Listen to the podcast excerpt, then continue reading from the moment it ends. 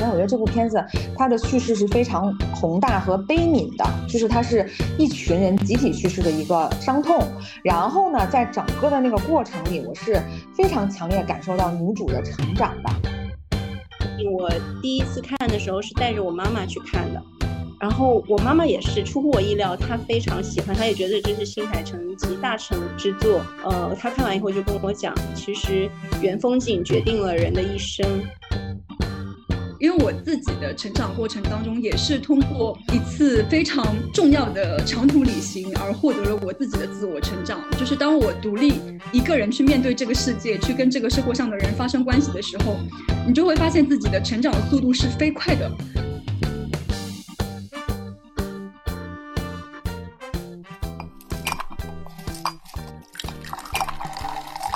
不知道去哪儿去嘎嘎，不知道听什么听 Oh my God，和我一起喝喝果茶，聊聊天。Hello，大家好，欢迎收听今天的 Oh my God。那么今天呢，我们有三个好朋友一起聊天，一个是大家熟悉的大桃，然后还有一个就是我们今天的新朋友 Lily。啊，Lily 呢，她是知音的创始人，然后包括她自己开玩笑说她是创始人兼首席打杂官。那我们先让新朋友给大家做个介绍，跟大家打个招呼。Lily，Hello，大家好，我是知音的 Lily，对，也是首席打杂官，所以今天的身份是首席 DJ。哎，对，然后那个大大桃还是例行的给我们打个招呼。Hello，大家好，我是大唐。嗯，没有对啊，然后那个我们可以那个 Lily 可以先大概介绍一下知音，可能我们的听众不是说都特别了解啊，因为其实我是从好像你们创业前两年我就知道你们的品牌，我也很喜欢，你可以一两句讲一下啊。是，呃，知音其实我们是二零一三年创立的一个创意驱动的设计家具品牌，嗯，到现在其实今年刚刚好是十年了，嗯，所以对 Jennifer 认识我们是很早的时候，你可能还是 King f o r 的年龄，对对，所以嗯，从二零一三年到现在，我们呃知音其实是一个。怎么说呢？我们经常说，一千个人心中可能会有一千个知音，就是因为在不同阶段认识知音的朋友，他可能会了解到我们的其中的一部分的 DNA。但是对于我们自己来说，我们一直说我们是一个为什么说是创意和创新驱动的一个品牌，就是我们其实不是用单一风格去呃界定我们的这个产品啊，所以会有很多巧思融入在里面。所以我们的 slogan 叫做。A lovely surprise to be，就是希望能够通过创造力带来惊喜。嗯，然后今天我们在后面会聊到，就为什么 Lily 今天会来，就是她跟我们最近近期上映的一个电影《灵鸭之旅》有一些非常神奇的合作啊，一会儿我们再展开聊。那首先先我们三个人聊聊对这边这个电影怎么看啊？大家可以说一下观后感先。大桃你先讲吧。嗯，我觉得这部电影就是我会觉得。因为我基本上新海诚所有的电影我都看过，然后就一直会觉得说新海诚的电影当中就是充满了这种私人的情绪，然后包括像电子产品、宏大的宇宙，就是所以大家都会说新海诚的电影是属于就是叫世界系的电影。因为就是他所有的主角都跟世界灭亡发生直接的关系，但是好像跟他身边的人、跟社会上的关系是非常薄弱的感觉。所以你每就是我每次看到新海诚的电影，就感觉好像看了一部宏大的 MV 这种感觉。但是在《铃芽之旅》这部电影里面呢，我就看到了，哎，好像有一点点改变了。就是当我看到就是铃芽。就是带着那个他的那个男主角椅子草太君从九州北上，途经爱媛、神户、东京到岩手。哎，就是这个旅行的过程当中，让我发现他去跟社会上的人有接触了，他不再去陷入他私人的情绪当中，然后他通过他自己的旅行去获得了他的自我成长。就是从这一路开始，我就立马的联想到了我自己，因为我自己的成长过程当中也是通过。嗯，一次非常呃重要的长途旅行，而获得了我自己的自我成长。就是当我独立一个人去面对这个世界，去跟这个社会上的人发生关系的时候，你就会发现自己的成长的速度是飞快的。然后就是对，就是从这一点上面，我就觉得跟我自己的私人还是很有链接感的。对，然后点就是说，嗯，我看到新海诚讲了一句话，他就说，大地震发生之后，让我产生了一种你不知道这种看似将永远进行下去的日常生活何时会崩坏的恐惧感。我体会到这是无法预测的，就是我现实今日再来看到这句话的话，我其实是深有体会的。因为当我们经过了可能疫情的三年，包括像去年的一些事情之后，你就会觉得说，好像就是这个生活的无常性，它才是正常的。对吧？就是好像发生了一切之后事情之后，生活如常进行。就像林芽，他就是经过了这么多事情，然后他拯救了这个世界，但是他还是回到了他的那个日常的呃生活当中，对吧？然后好像一切都没有改变，但一切又都改变了。就这种嗯很复杂的这种情感，让我就觉得啊，这其实就是我们的生活呀。对。嗯，一会儿你那个旅途可以详那个详细说说。那你就说，如果我们就单纯说喜欢和不喜欢，你是喜欢还是不喜欢这个片子？呃，我觉得怎么说？我觉得一半一半吧。对，妈呀，你这非要一碗水端平？本来想对呀。嗯，好啦。对，那个我先说说我的那个，因为那个 Lily 跟这个电影的关系可能又跟我们就是又更深一层哈，就是因为我的感觉就是我其实是因为今天我们要录这期播客我去看的啊，因为因为我自己本身我不喜欢新海诚啊，这个这个就是大家不要攻击我啊，每个人喜欢的点不一样，对，就我实在是不喜欢不太喜欢那个新海诚他叙事的那个逻辑和他的那种视角。就是我，我会觉得他，就以前我看他的片子，就是你可能觉得他很宏大或什么的，我反而觉得他非常的窄。就是他的所有的片子，他非常的 personal，所以他有一批特别忠实的那个粉丝。刚才包括那个 Lily 说他有一个那个设计师是那个新海诚的粉丝，我还说是不是直男？就就 sorry 啊，我这可能是有点带带标签的，但是我就会觉得说。他非常从他自己的一个，而且我觉得还挺男性视角的一个角度去出发，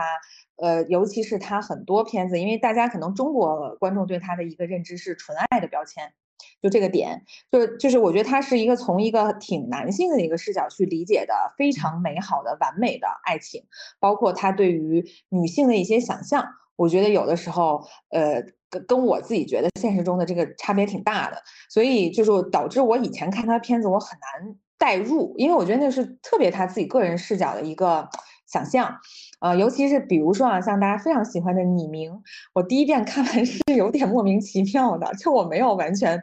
被带入到他的那种感感感觉里面去，就因为其实那些反而是特别爱情导向的片子，但是我这次看完那个。死姊妹灵牙的这个，我我当时就感觉我还没看完，我就给那个大桃发消息，我说我特别喜欢，就是反而是就是这部片子就是嗯评论上出现了两极分化，就是反而是他以前的忠实的粉丝都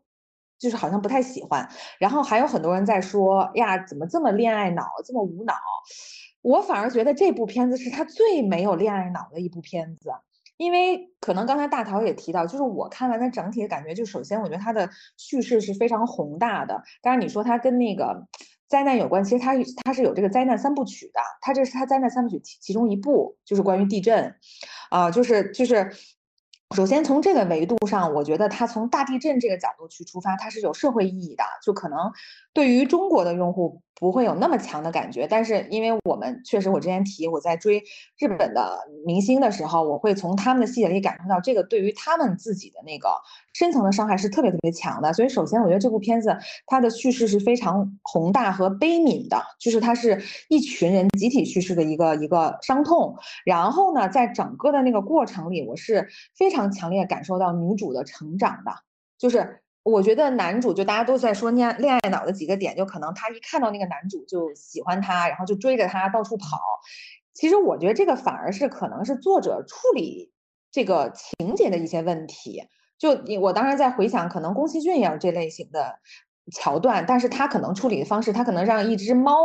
引引导你去到那个地方，或者让什么什么东西意外引导你到到那边。但我觉得这个可能是他作者出了一种方式。但是全程我并不是认为女主去做所有的这个追寻也好、冒险也好，是为了这个男的。我觉得这个男的完全是一个线索，反而是他整个给我感觉是他自己成长的一个，他自己去治愈他伤痛的一个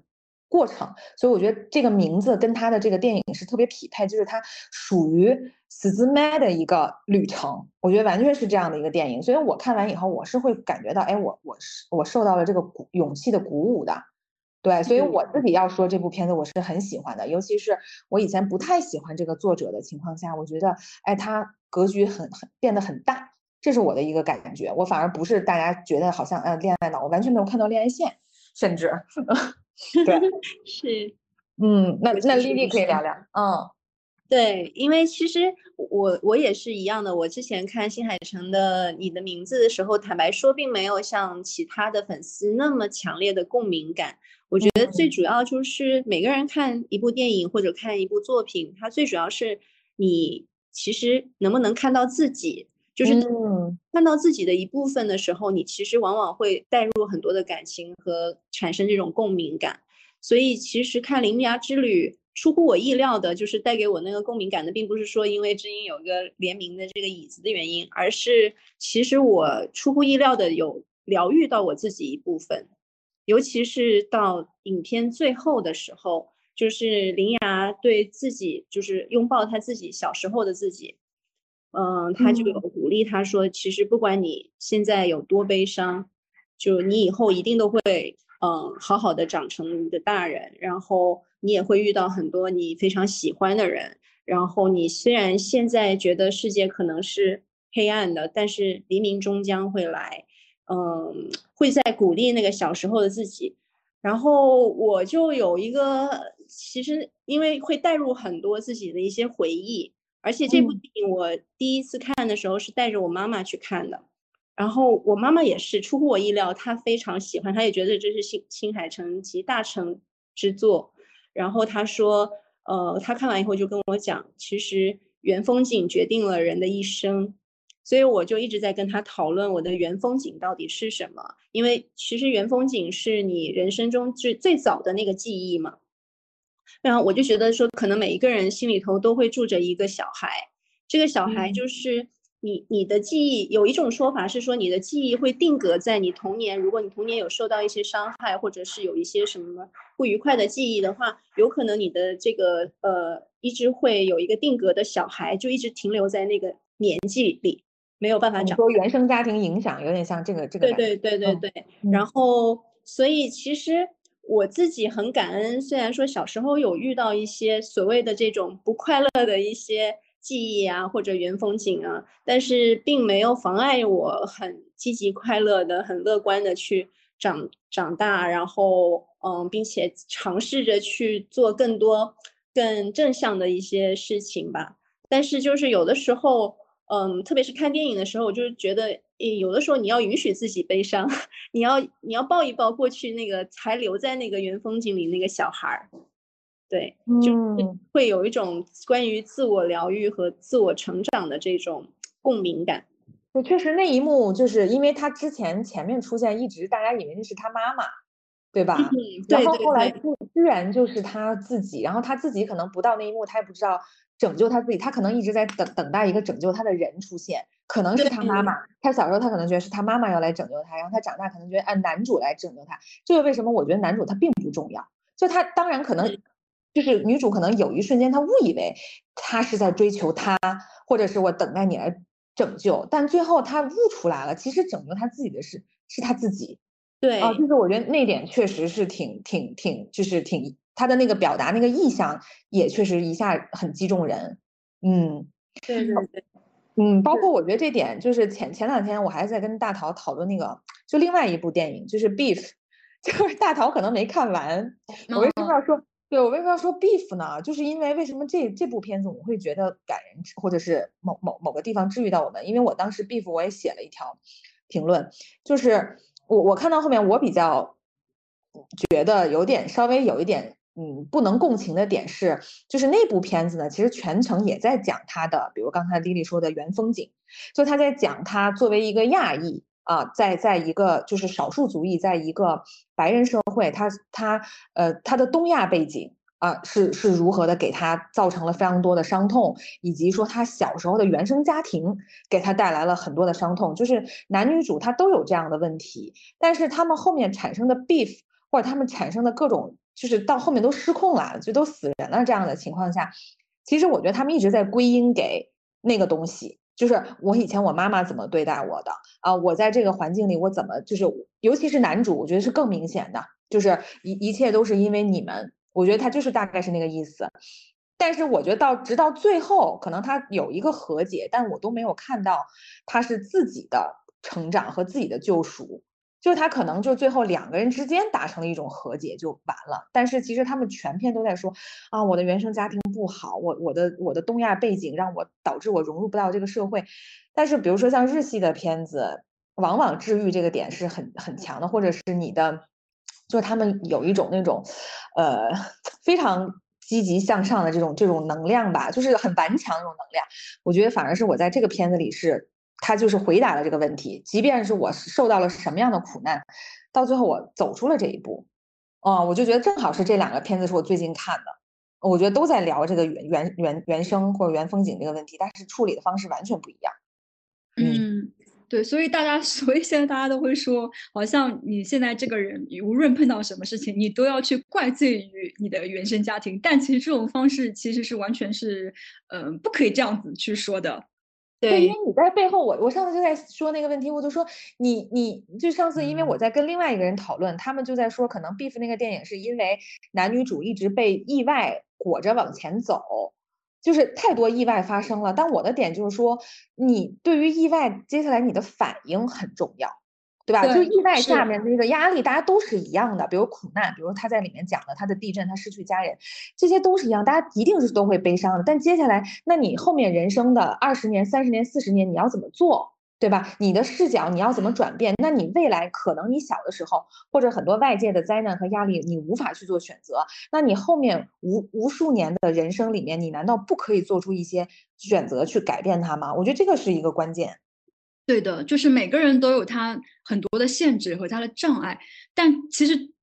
呃，到最后看的就是你这个人如何去冲破这些限制和障碍，而不是你禁锢在这个限制跟障碍当中。所以一直在归因嘛，就是包括我也觉得说你你你你做了什么和你不做什么也同样重要，对吧？在同样的选择下，那我也可以选择报复社会，对吧？就 就好像也有理由。哦，我我也很好奇，大桃那个就是你说的那段旅程，是像那个 Eat Pray Love 那个半岛爱那样的旅程吗？还是怎样的一个能够影响？就是肯定不是像 Eat Pray Love 这么的浪漫，对，它里面没有爱情故事，呃，有爱情故事，嗯，但是是一个，呃，它是一段对我来说是一段我生命当中最初始的自我探索的旅程，对，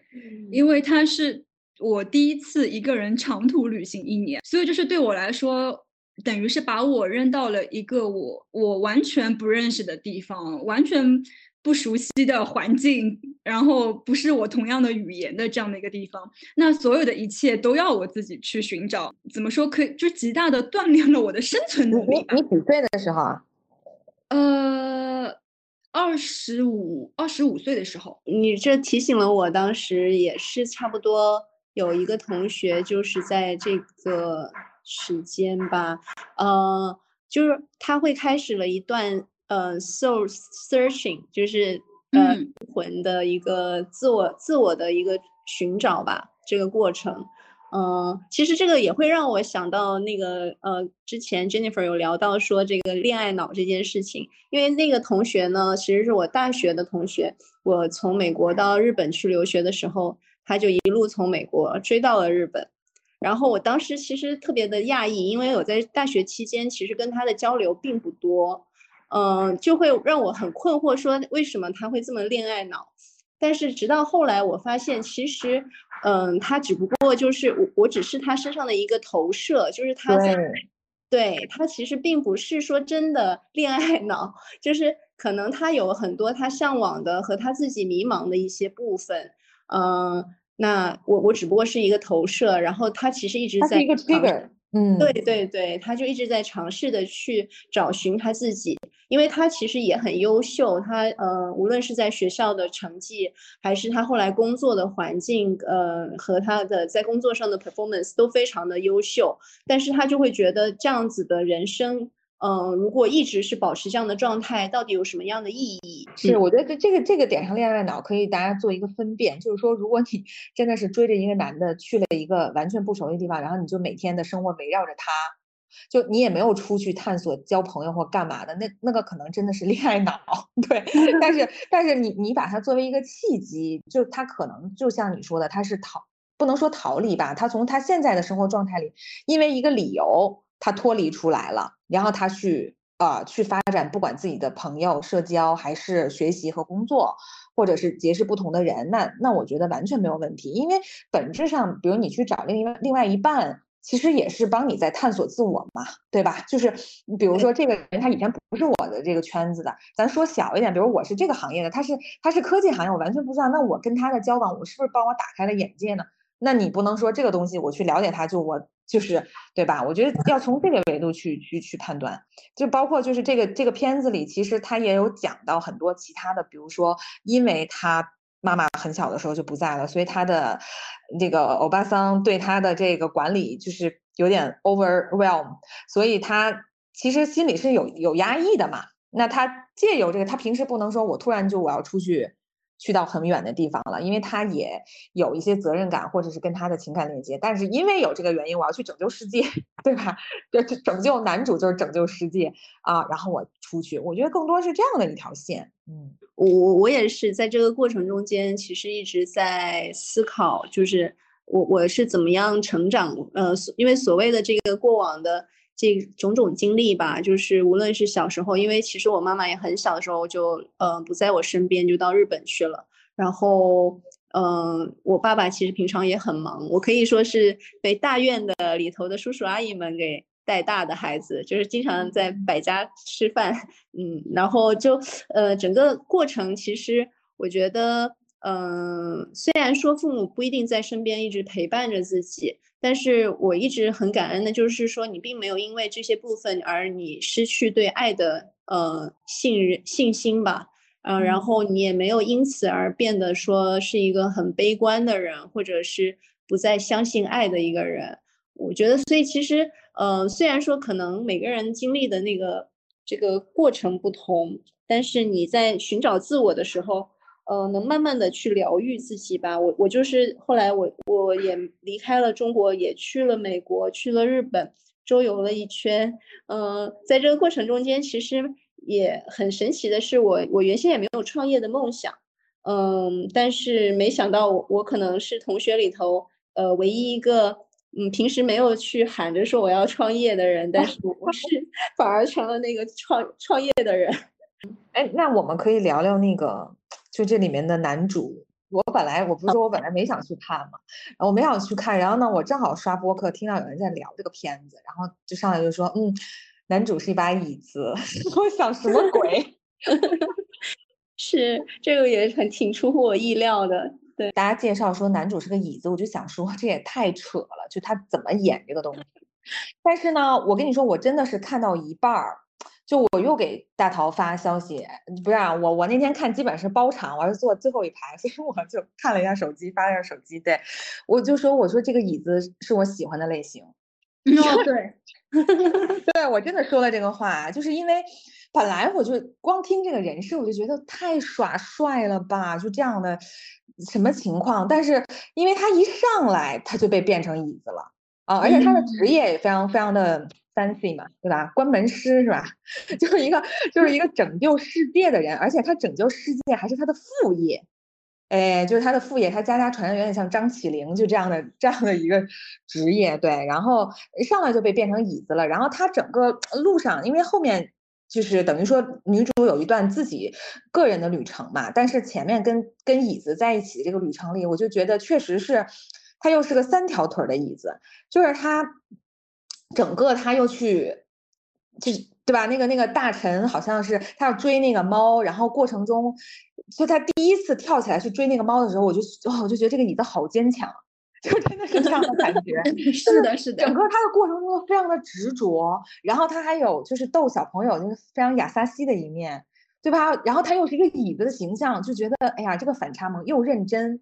又对吧？然后又又又有使命感，然后还有一副蠢萌的样子，然后还拖着三条腿在那边坚持的 跑，对吧？我就觉得哎呀，这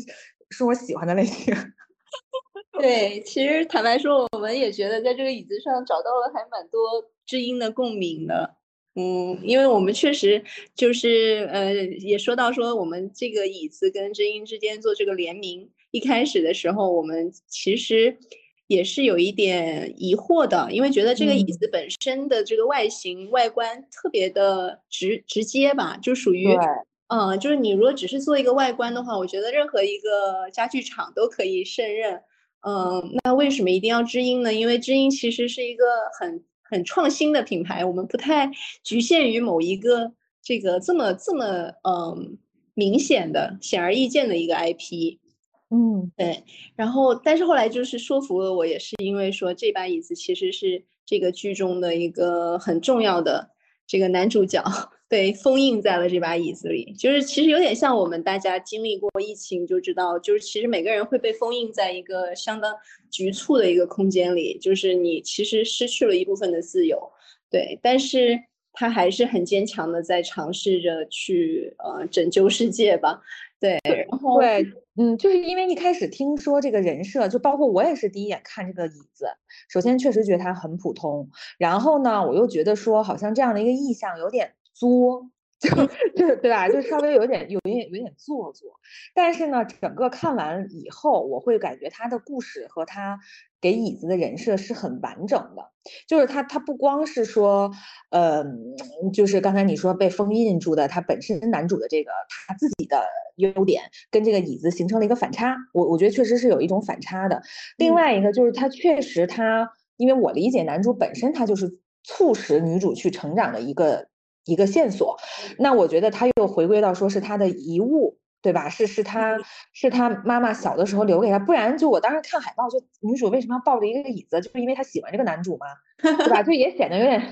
确实有点恋爱脑，有点奇怪，对。然后，但是他确实是他的遗物，然后它里面又播了他小的时候他妈妈给他手做这个椅子，它虽然是一把，就变成了这个事情就可以自圆其说了。它越普通，它越有它那个情感意义。就是因为这就是一个他妈都可以做出来的一个椅子，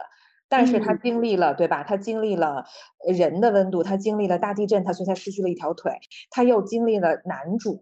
附身他，到最后，然后他又把这把椅子交给了小时候的他，我就觉得这个人设太饱满了吧。对，而且我们就是因为看完了这部电影以后，我们就下定决心说，我们一定要让这把椅子动起来，就是。嗯，这个也是我们后来为什么，其实这光这把椅子我们 NG 了，呃，前前后后 NG 了有八稿不同的方案。就是你看似它是一把很简单的椅子，可能我们投入的精力超过于知音其他很多看起来更复杂的一些椅子。就是因为我们后来觉得说一定要让它动起来，但是我们又不希望动起来啊，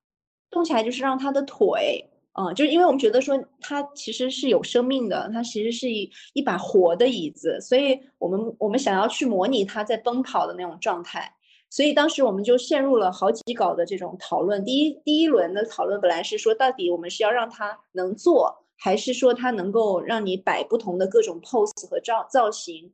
嗯，然后后来我们决定说，一定是要让它又能坐。但又同时又能够摆不同的这种嗯奔跑的造型，就让他的腿部能够动起来，所以它的挑战是非常难的。就是它整把椅子特别简单，然后这个底座你也知道，那个妈妈做的就是两块木板做的这样的一个座面，它的那个厚度是很薄的。那我们没有太多的这个所谓的腔体去藏这里头的结构，就我怎么样让这个腿能够动。但是呢，当你要想做的时候，又能够把它固定的很牢，是没有安全隐患的，嗯，所以这里头特别挑战。但也就是因为这个挑战，我们才觉得知音做这件事情是有意义的。哎，那你怎么做到的呢？怎么样？那个就就是又是我们那个脑洞，就我的合伙人是我们经常说首席脑洞官嘛，就是他他的那个呃物理和这个这个几何学的特别好，所以他有很多这种奇思妙想。都是通过日常生活中其实看到的其他东西的一些结构，他会把这个结构引用过来，然后我们就发现，哎，很妙，这个方法可以，就是基本上是一个很极简的这个结构，但是呢，呃，可以就是实现这个腿部能够有一部分的扭旋。呃，那你可以摆，你可以在家头摆不同的 pose，假模拟他在跑的样子，他在走路的样子。我我我反而是我除了他奔跑的那种倚坚强的那种感觉，我我那个印象最深是他睡觉那个。你们有做那个吗？有有有，就是睡觉的时候，就是但睡觉其实反而是简单，就是把它啊对，就把它倒，把把一条腿呃留出来。因为我觉得那个好萌啊，大大头是没有印象吗？对那个，我当时觉得这个男主太可爱了吧，就是那个睡相。然后他当时第一次倒的时候，那女主就说这什么很好厉害的睡相，然后就 这个很可爱。对，我觉得我觉得 Jennifer 还蛮容易真就是进入这种二次元的 世界，受不了吗？那个很可爱耶。嗯，觉得 很好玩，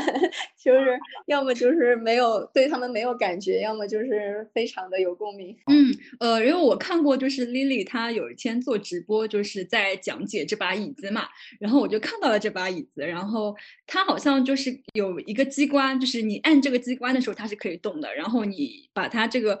呃把它就是锁了之后，它就是可以坐的，对吧？这样就是有安全性上的考虑。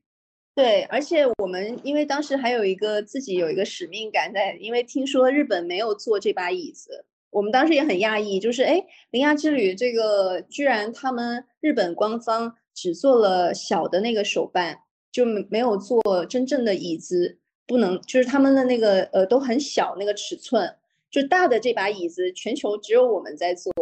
呃，所以就当时觉得说，那既然我们来做的话，我们一定要能够。把这个设计品牌应有的一个设计的这个创意和创新能够表达出来，哎，但是那个我我看好像那个金海城他去那些那个，嗯，那那个样品也是特别小，但他们没有发售，那个只有他自己在呃首映会上时候带着有把小椅子。哦，哎，那我就自己很好奇，就是你们这个 IP 贵不贵啊？很贵，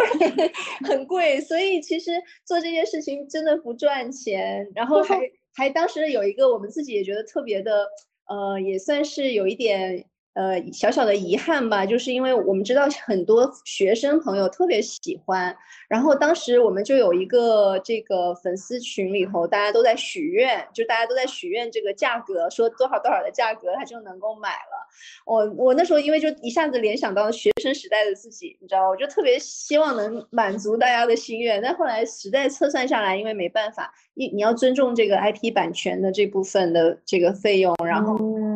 我们也售价是多少钱？呃，现在是呃幺二九九，幺二九九。然后我们后来决定说，就是全球就限量一千把，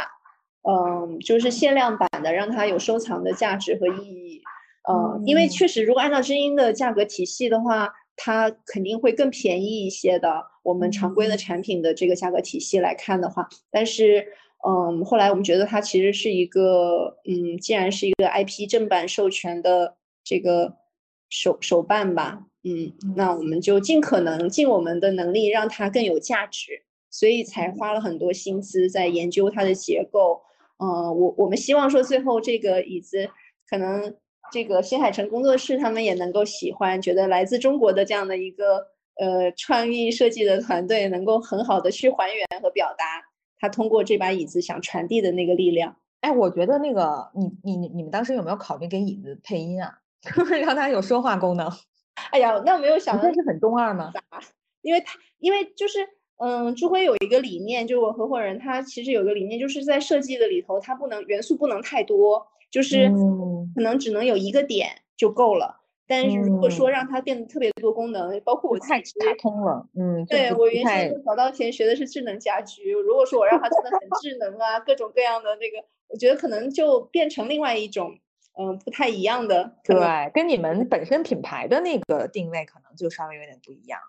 对对对，所以因为当时我我我记得一个这个椅子还有一个点就是他突然说话，对 对，就是尤其那些小朋友说话是椅子说话了，我觉得那个也挺也挺神奇的。嗯，还是尽可能用一个相对简单呃简朴的这种外观和方式，嗯，给他一点点小小的惊喜吧。嗯，就当时我跟就是丽丽在谈论这把椅子的时候，在这把椅子上面就是关于价值跟意义的这样一个困惑，因为刚刚像丽丽所说的，一些学生们可能觉得这个价格定的有点贵，但是呃，我不知道就是说对于丽丽你们来讲，就是做这把椅子的意义是什么呢？嗯，我我有的时候跟团队开玩笑在说，呃，我们其实是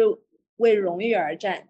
就是。为什么说为荣誉而战？就是因为我们发现，嗯，其实我们当这这个呃椅子的稿子，我们还在日日本那边还在监修和反馈的过程中的时候，其实已经铺天盖地的这个名字嘛，就是各种拼夕夕吧，然后各种各样义乌版本什么的已经漫天飞了，就各种山寨的这个，嗯，所以在这种环境下，其实是挺难去嗯做 IP 这件事情的。那我们当时觉得说，如果要做的话，我们要体现出来，就是跟别人有什么不同，嗯，就是跟常规的这种，呃，只是模拟一个外观的话，有什么不一样的地方，嗯，这就是我们花了很多心思在这个里面，就是，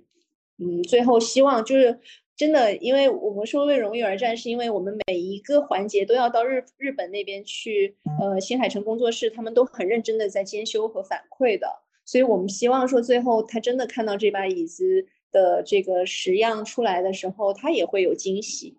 哎，他什么反馈啊？呃，现在实样还没有，还现在实样，因为我们那个结构不是还在改最后一轮嘛，然后等黄金周啊，就是他们日本的黄金周结束后，我们就会把实样寄过去。对，哇，好期待呀！那个回头给我们一个 feedback，希望他们会喜欢。然后我们也希望说，我们把这个一千号里的这个零零零一号，呃，送给新海诚老师来做一个，对他算是个 pioneer 吧。哦，所所以还没有正式的，就是整体的去发售。对，现在是预售。也算是一个尝试。我我们我们其实知道，其实在中国做，因为我们之前也有跟迪士尼和小黄人都有联名过，我们就发现在中国做联名款其实真的挺难的。嗯，做 IP 这件事情，包括我们自己也有什么光影放映机，像我们的那个有一个很有创意、很很治愈的一个灯，这个产品也是漫天的，就是当时。呃，有一位达人自己 DIY 了之后呢，嗯，就出现了好多义乌的山寨的版本，嗯，所以这这个大环境下面，我们就觉得，嗯，大家对于 IP 啊，对于知识产权的这个概念还是相对比较模糊的。这个希望呼吁大家支持一下正版，因为在这个背后，除了有你喜爱的作者，还有非常多团队，就是真的是悉心的在去打磨。我觉得今天我们聊这个挺应景的。今天是第二十三个世界知识产权日。哦，是的，哇，对，这也太太巧了。是这个，我们在中国做这件事情，因为刚开始我们要做这个品牌的时候，都很多人不理解嘛，所以很多人说为什么你们叫知音？我们说这真的是知音难求。嗯，那时候我觉得，呃，更何况我们还是希望说能够用一个相对友好的价格去分享设计，这个其实本身也挺难的。当我们做了十年，就知道这件事情，呃。挺挺多挑战的这个过程，嗯，但也很很有收获吧。哎，你在做这个椅子的时候，因为你你刚才也说收到很多，就是跟跟中国的消费者沟通嘛，比如说刚才，呃呃，就是很很强的一个接收到，就是要便宜一点。那你觉得你还有收到什么，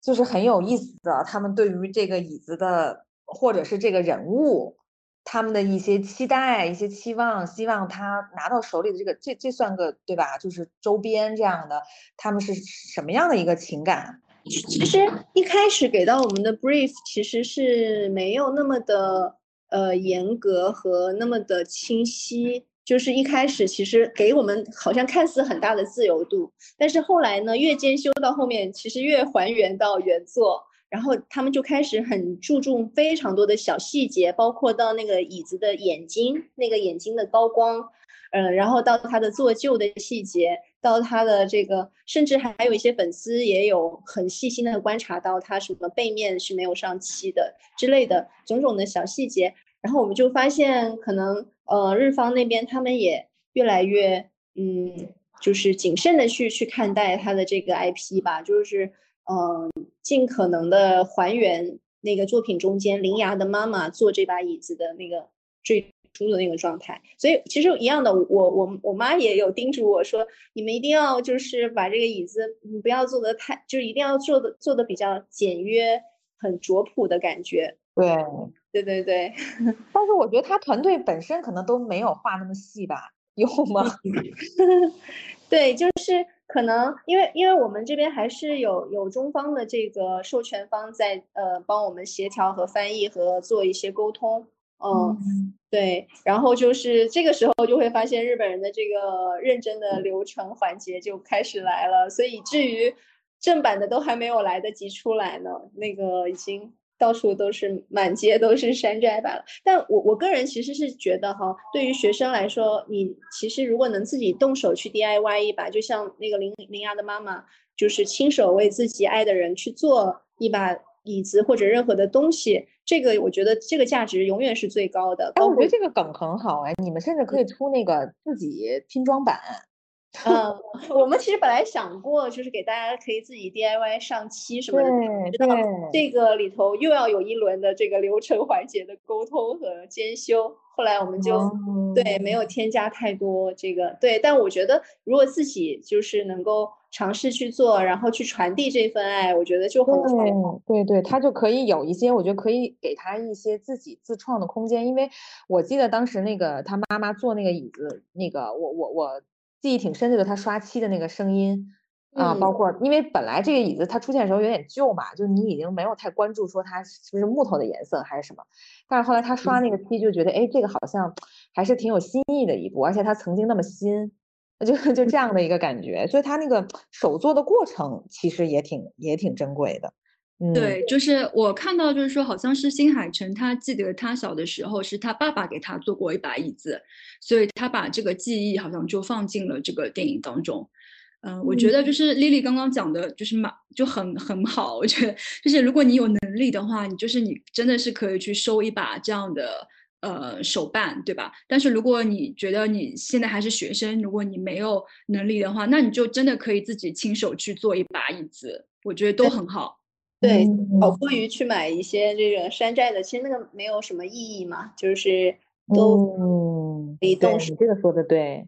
啊，而且我们尊尊重原创，然后对吧？不管是别人的原创，还是你自己的原创，它都是原创。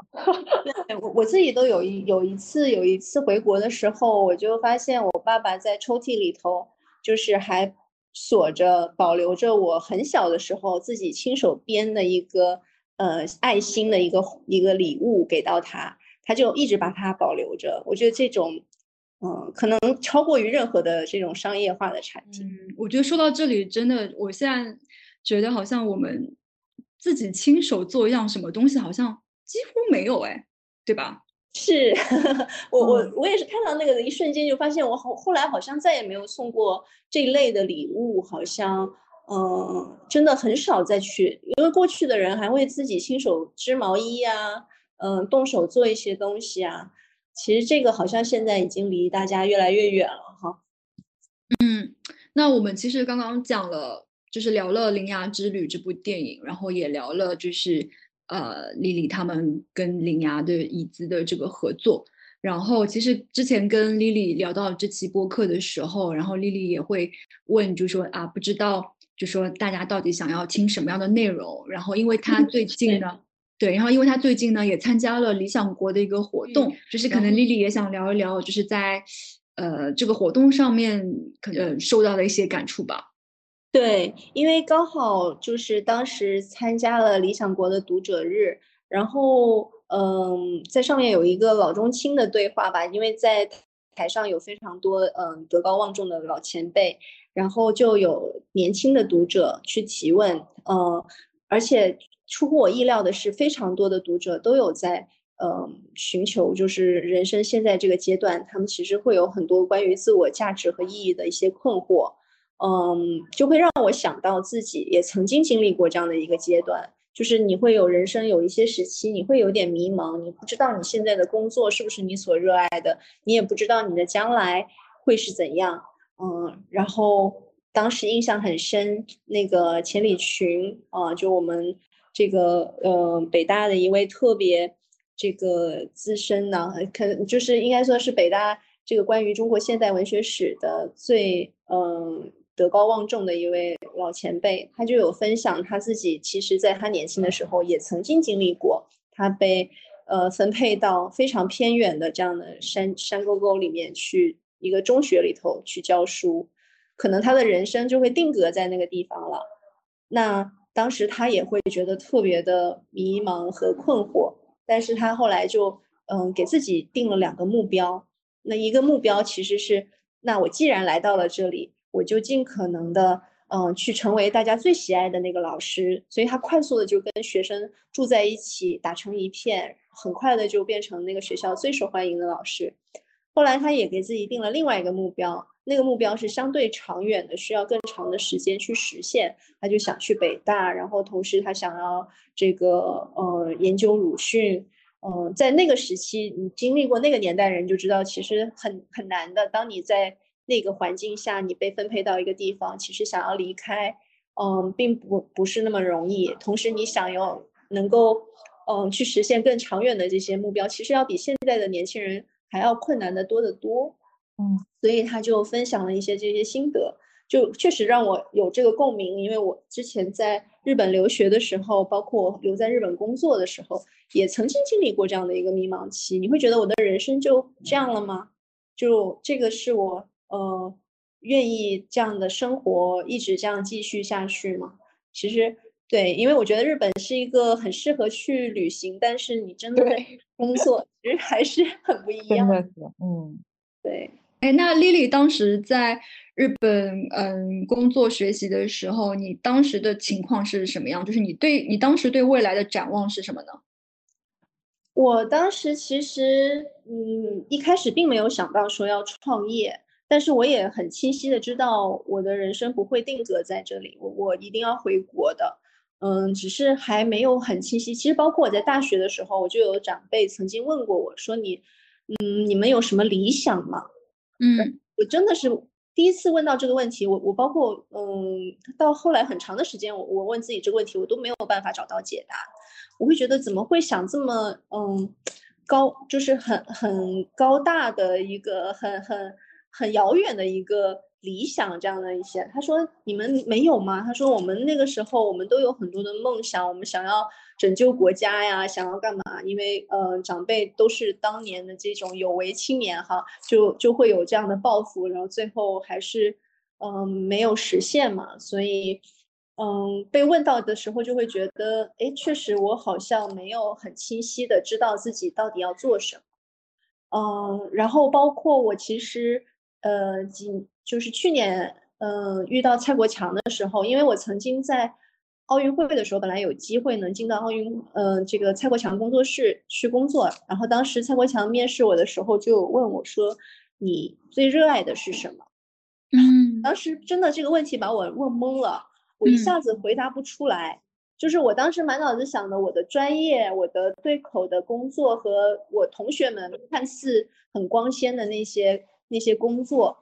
嗯，这些难道就是热爱了吗？好像也不是，但我也好像答不上来这个问题。然后直到我去年遇到他以后，我说我现在终于可以回答你这个问题了。我真的用我的创业的这么多年的青春，我我终于知道说你你在最困难的时候，你还在坚持做一件事情，才奋不顾身和和很充满勇气去做一件事情的时候，你才会发现你的这个很执着和热爱的事情是什么。所以我会觉得说，现在的年轻人，当你现在觉得迷茫，其实是正常的，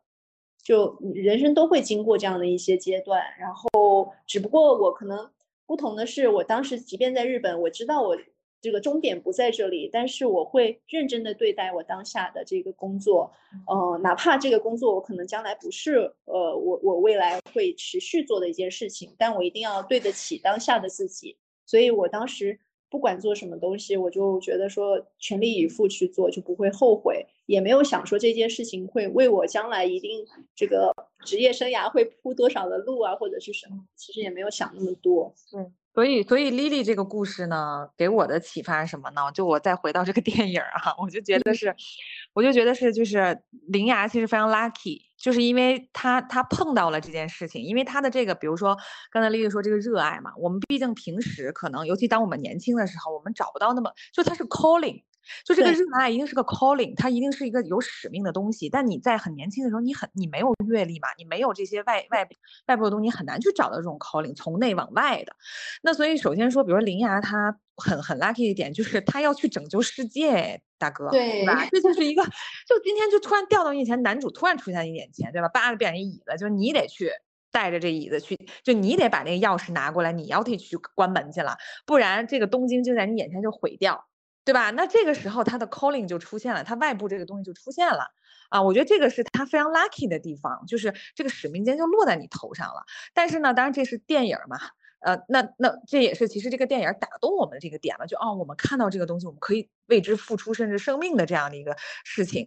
但是那回到日常生活中，包括刚刚丽丽在讲的，就是。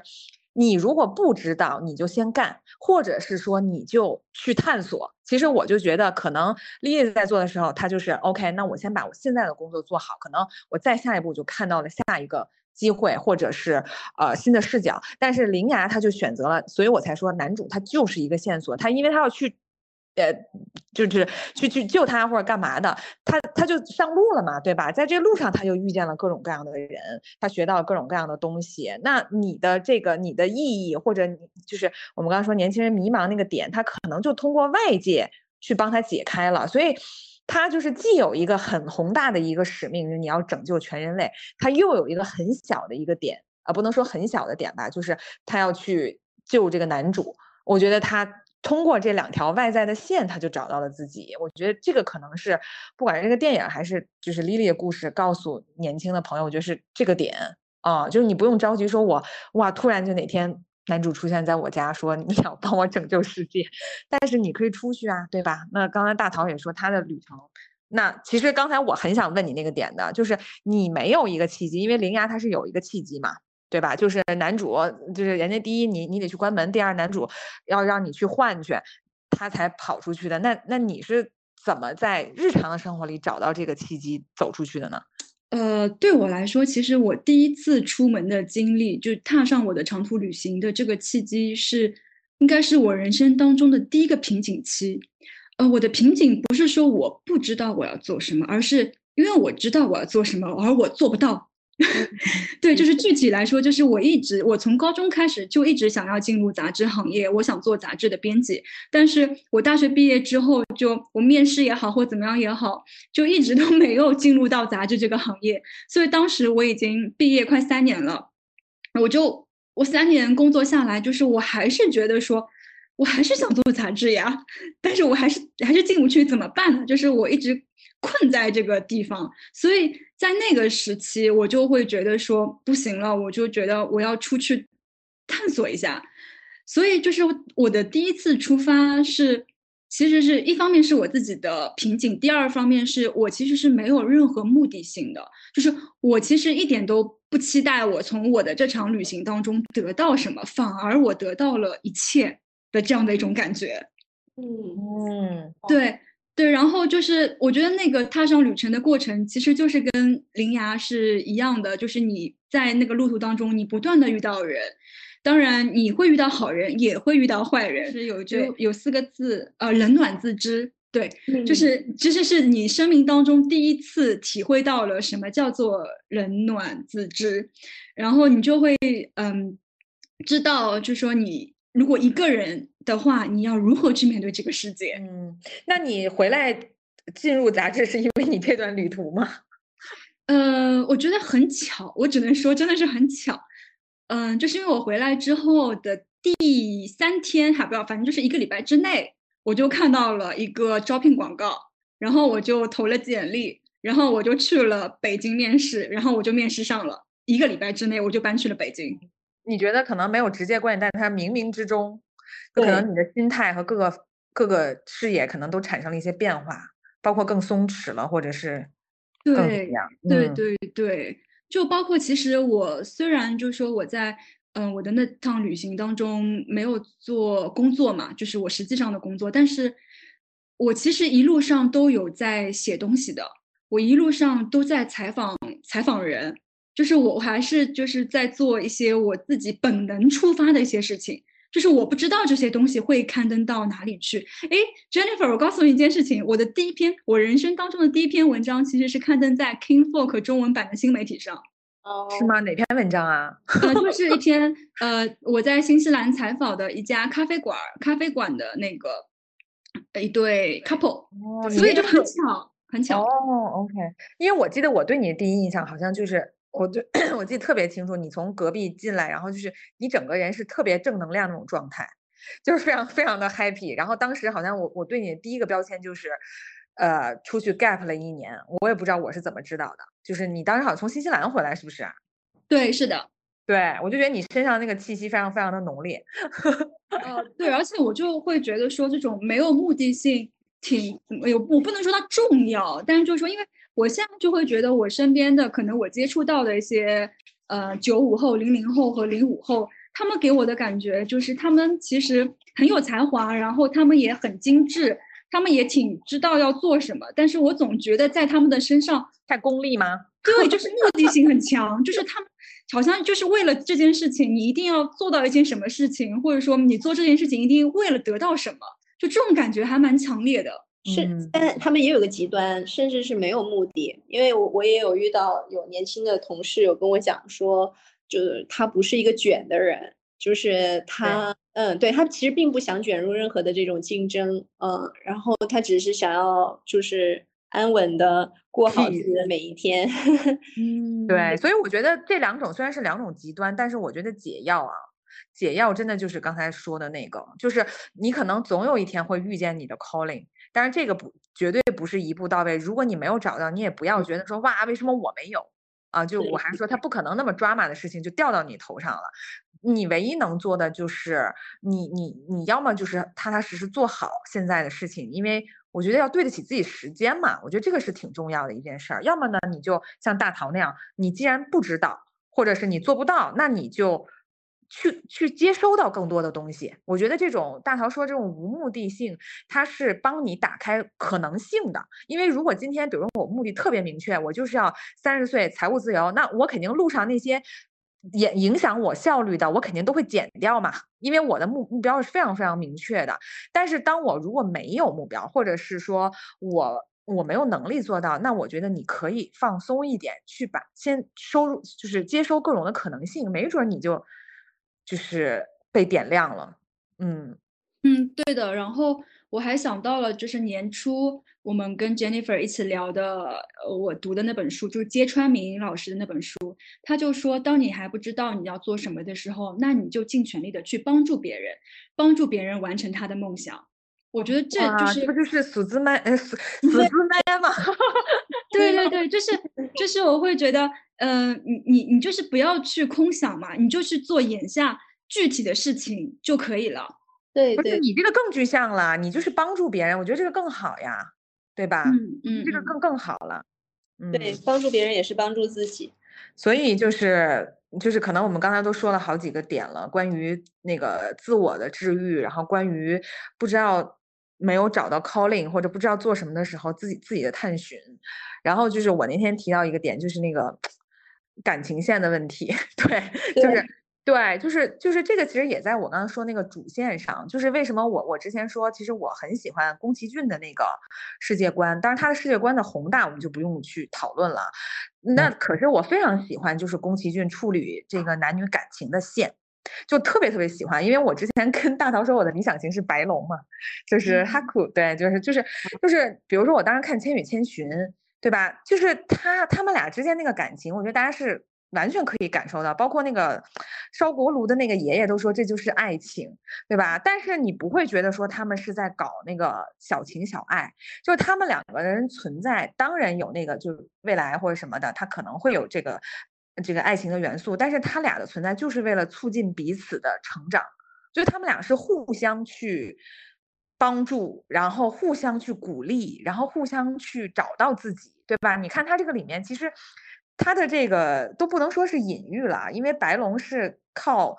千寻他找回了自己的名字，对吧？就找回了自我，然后千寻又是因为白龙对他的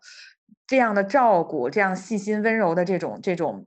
指指引，他走出了那个地方，他救回了他的爸爸妈妈。我觉得他他们真的是在成全彼此。但是至于未来怎么样，我们不是说今天我们在这里聊这个故事，我们俩就必须得在一块儿，我们俩明天得谈朋友，后天得结婚。就是包括现在年轻人，我其实很想说这个点，你不用在这个上面，你也可以 chill 一点。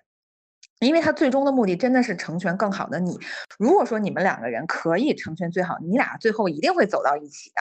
就都不用，对吧？我根本不担心他俩未来见不到，他俩未来一定会见到的。就是我我认为，我作为一个粉丝，所以就这次新海诚的这个，为什么我喜欢的点也在于这儿。我觉得第一次就即便是你的名字，它是一个非常美的一个故事，我觉得他也非常执着在。两个人之间的这种这种情感，我我怎么能见到你，或者是怎么样的？虽然兜兜转转什么的，但是这部片子我的感觉就是，他最后跟男主是自然而然的走到一起，或走不到走到一起都没有关系，因为他们已经完成了彼此成就的成长，获得勇气，双方都获得了新的勇气，升华了这这个过程了，这个就是最重要的一个步。所以我是觉得，可能只是一些细节的处理上，但是整个他俩的这个点。我觉得完全不恋爱脑，就真的是一个，对对，嗯，特别认同。真的好的感情一定是互相成长、互相成就的。嗯，对，因为这确实身边也有遇到一些朋友在嗯感情中间有遇到一些困惑吧，可能会有有一些关系中间迷失了自己，或者自己一味一味在单方的单方向的付出。嗯，可能这些人都会有有一些，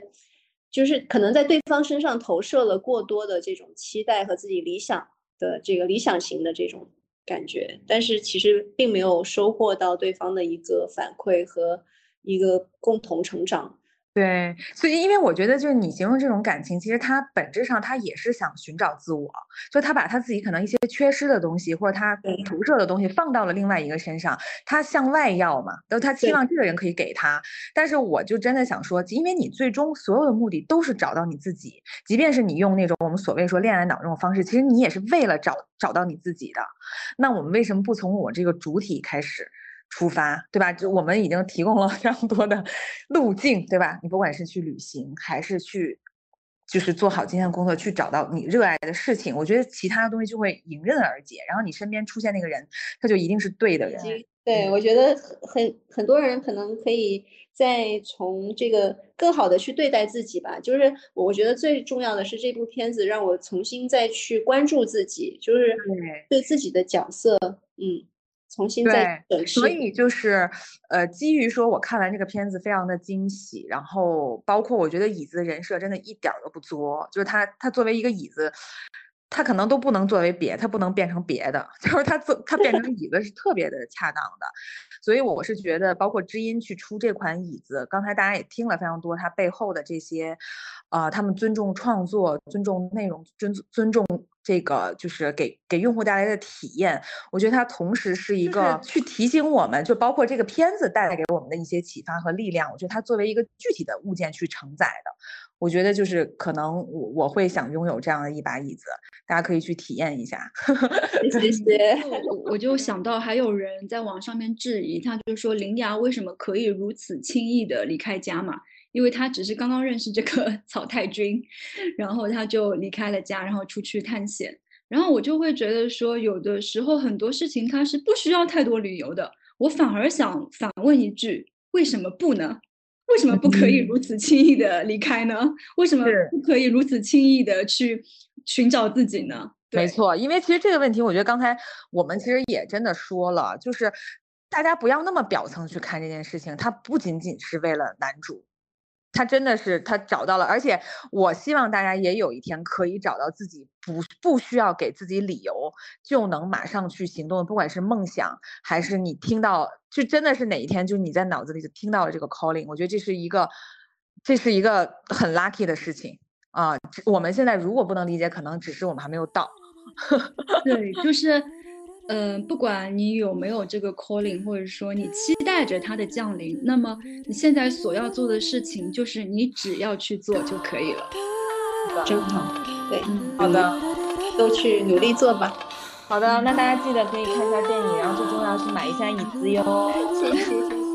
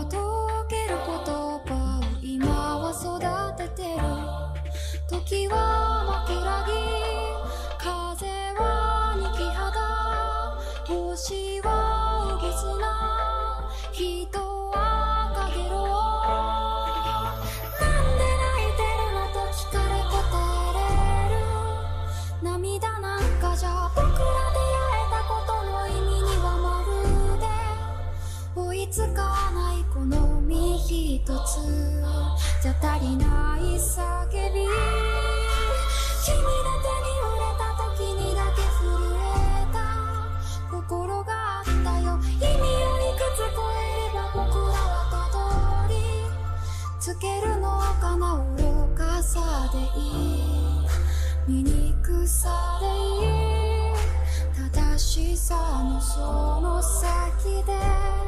君と手を取りたい。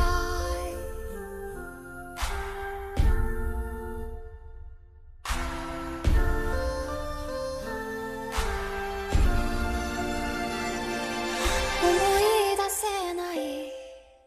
大切な記憶。言葉にならない。ここにある想い。もしかしたらもしかしたらそれだけでこの心はできてる。もしかしたらもしかしたら君に気づいてと今もその胸を打ち鳴らす。